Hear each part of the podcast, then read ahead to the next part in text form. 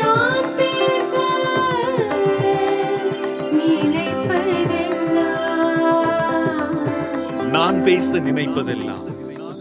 Deepika Tamil podcast தலைப்பு அழியாத அரிதாரங்கள்.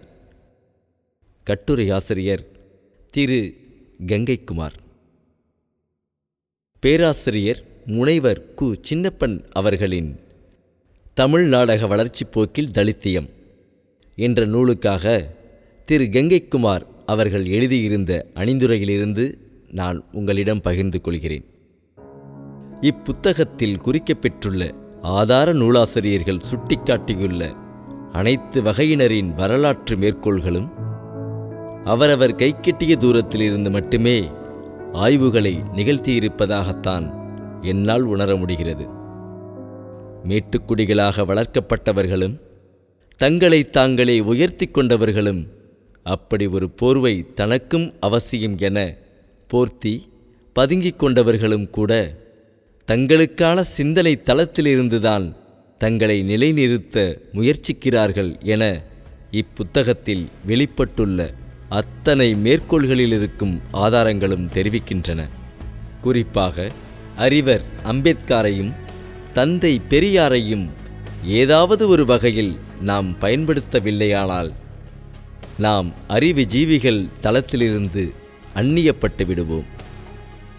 பின் நம்மை இலக்கியவாதிகளாகவோ வித்தியாசமான சிந்தனையாளர்களாகவோ சமூக விடுதலைக்கு குரல் கொடுப்பவனாகவோ கூட இந்த சமூகம் நம்மை அங்கீகரிக்காது என்கிற தோரணையில் இலக்கியம் கலை மற்றும் பண்பாட்டு உருவாக்கங்களில் தங்களை திணித்துக் கொள்கிறார்கள் போலும்.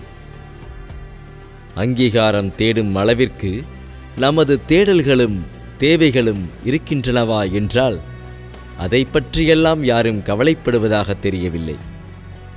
எப்படியாவது தங்களுக்கு ஒரு அங்கீகாரம் கிடைக்கப்பெற வேண்டும் என்பதில் மிகவும் முனைப்புடன் முயற்சிக்கிறார்கள் போலும். அதற்காகவே தங்களை தயார்படுத்தி தங்களுக்கான எல்லை வரையறையோடு ஆய்வுகளை மேற்கொள்வதாகப்படுகிறது பண்பாட்டுச் சூழலில் தலித் அரங்கியல் குறித்த அனைத்து பதிவுகளுமே உலகம் பெரும்பான்மையாகவும் பரவலாகவும் அறியப்பட்ட ஒரு பொது கருத்தை தான் தொடர்ந்து பேசிக்கொண்டே இருக்கின்றன. ஊடகவியலில் இதை ஸ்டீரியோடைப் என்பார்கள். தொடர்ந்து அவைகளேத்தான் மாறி மாறி பதிவுகளாகவும் பதிக்கப்பட்டு வருகின்றன.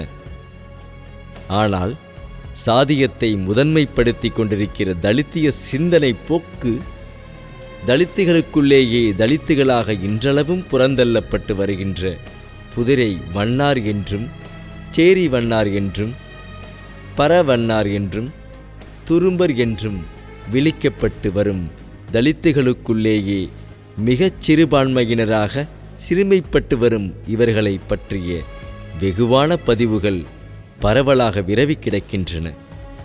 அவைகளை எடுத்தாளப்பட்டதாக தெரியவில்லையே?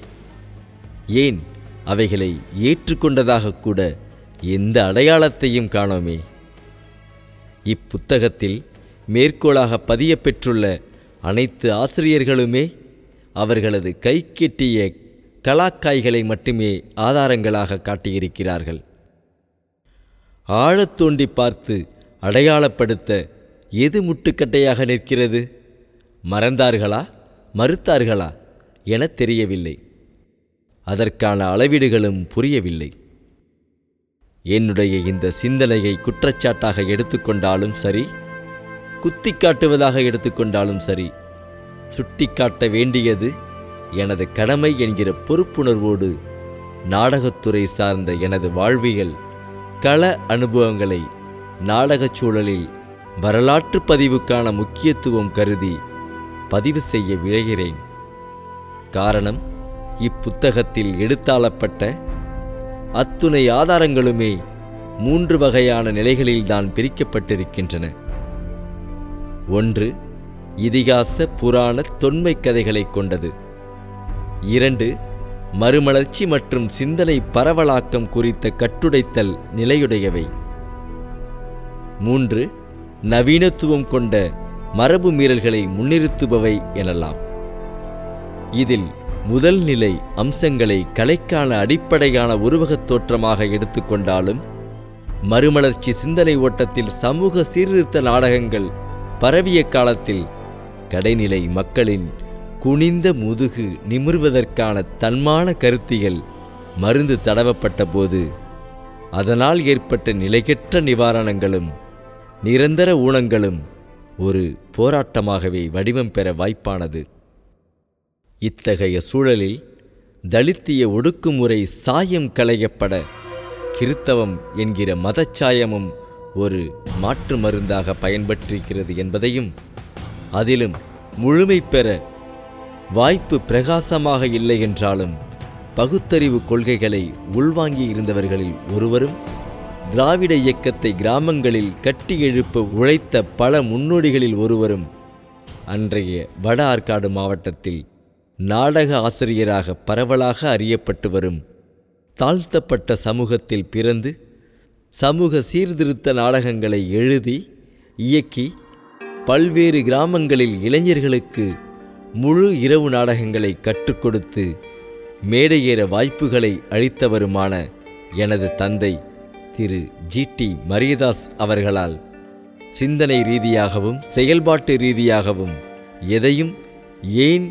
எதற்கு எப்படி எங்கே என ஆய்வுபூர்வமான அணுகுமுறைகளை கற்றுக்கொண்டவன் என்பதாலும் என் தந்தையைப் போலவே நானும் சில நாடகங்களை எழுதி இயக்கி கிராமந்தோறும் அரங்கேற்றி பின்னர் தொழில்முறை நாடகக் கலைஞனாக என்னை ஈடுபடுத்திக் கொண்டதன் மூலம் எனக்கு ஏற்பட்ட தலித்திய காயங்களும் என் சக தலித்திய மற்றும் தலித்துகளுக்குள்ளே தலித்தாக இருந்த வண்ணார் சமூக தோழர்களின் ரணங்களையும் பதிவு செய்வது பொருத்தமாக இருக்கும் என்றும் பதிவு செய்யப்பட வேண்டிய வரலாற்று கட்டாயம் என்றும் கருதி பதிவு செய்கிறேன்.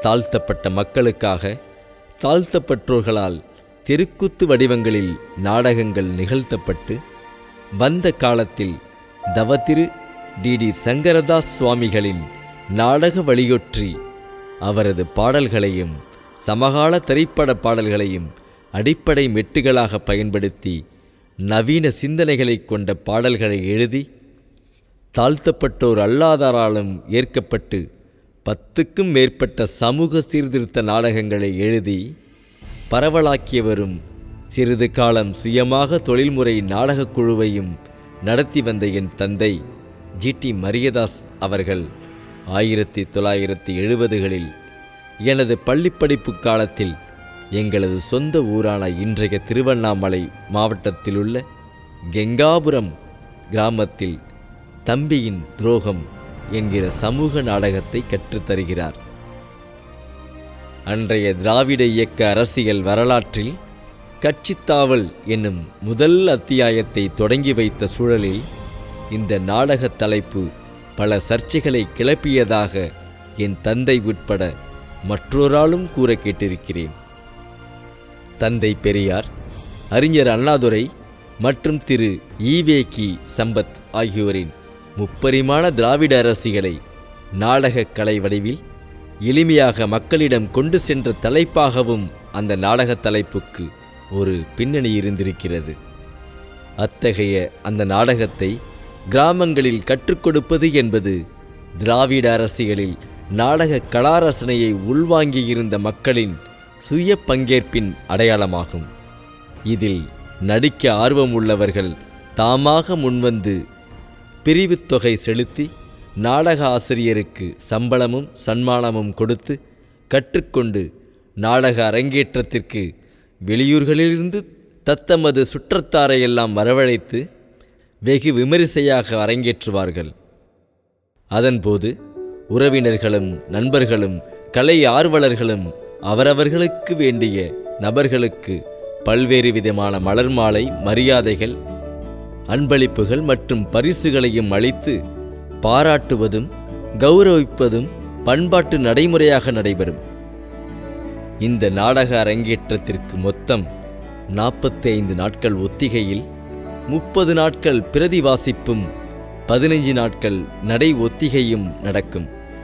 அப்படித்தான் எங்கள் ஊரில் இந்த நாடகத்தை கற்றுக்கொள்வதற்காக இளைஞர்கள் பலரும் சற்று வயது மூத்தவர்கள் சிலருமாக நடிக்கும் ஆர்வ மிகுதியால் முன்வந்தோம்.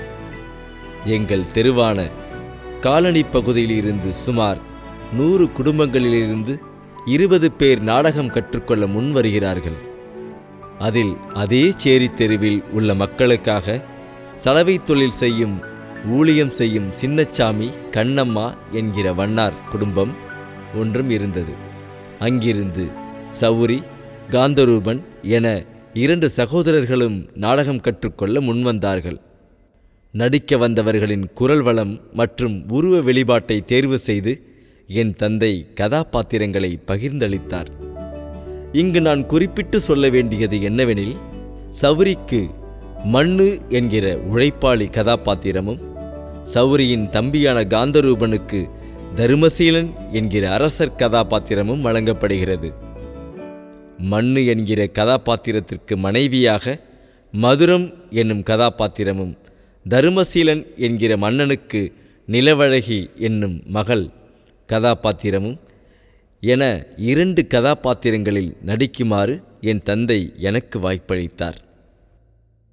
மண்ணு என்னும் கதாபாத்திரம் தன் மனைவியான மதுரத்தின் நடத்தையில் சந்தேகப்பட்டு அடித்து உதைக்க வேண்டும். அவரிடம் அடிப்படும் மதுரம் என்கிற நான் அழுது புரண்டுதான் நிரபராதி என நிரூபிக்க முயற்சிக்க வேண்டும். அதேபோல மன்னரின் மகளான நான் ஒரு ஏழை இளைஞனை காதலித்து திருமணம் செய்து கொள்வதாக கூறி சமூக சீர்திருத்த கருத்துக்களை எடுத்துக் கூற வேண்டும். அதை ஏற்காத தந்தையான மன்னர் தன் மகளான என்னை அடித்து உதைத்து என் காதல் திருமண எண்ணத்தை மாற்றிக்கொள்ளச் செய்வார்.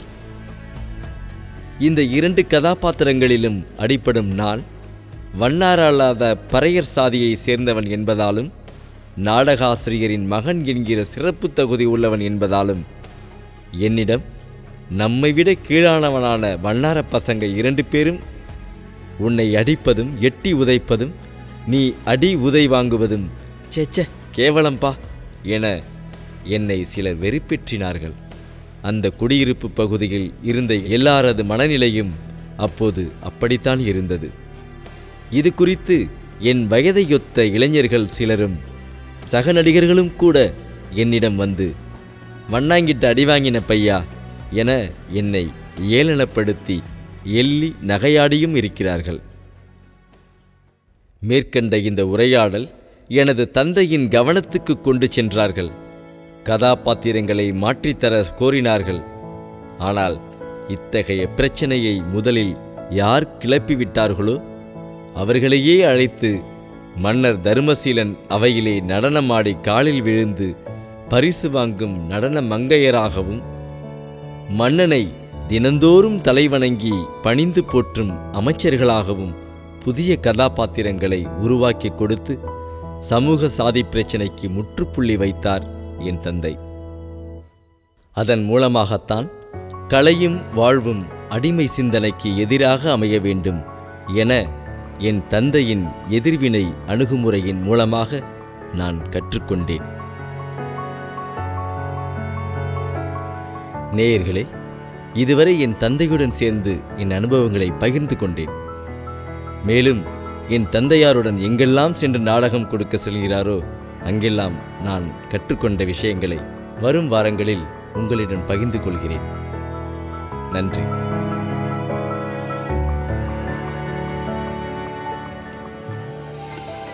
இந்த வளைகுடையை தயாரித்து வழங்குவது தீபிகா ஊடக மையம்.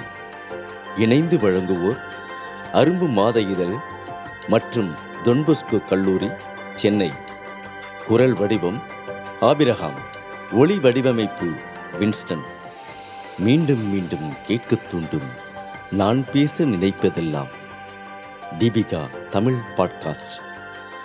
வாரம் இருமுறை சந்திப்போம் சிந்திக்க.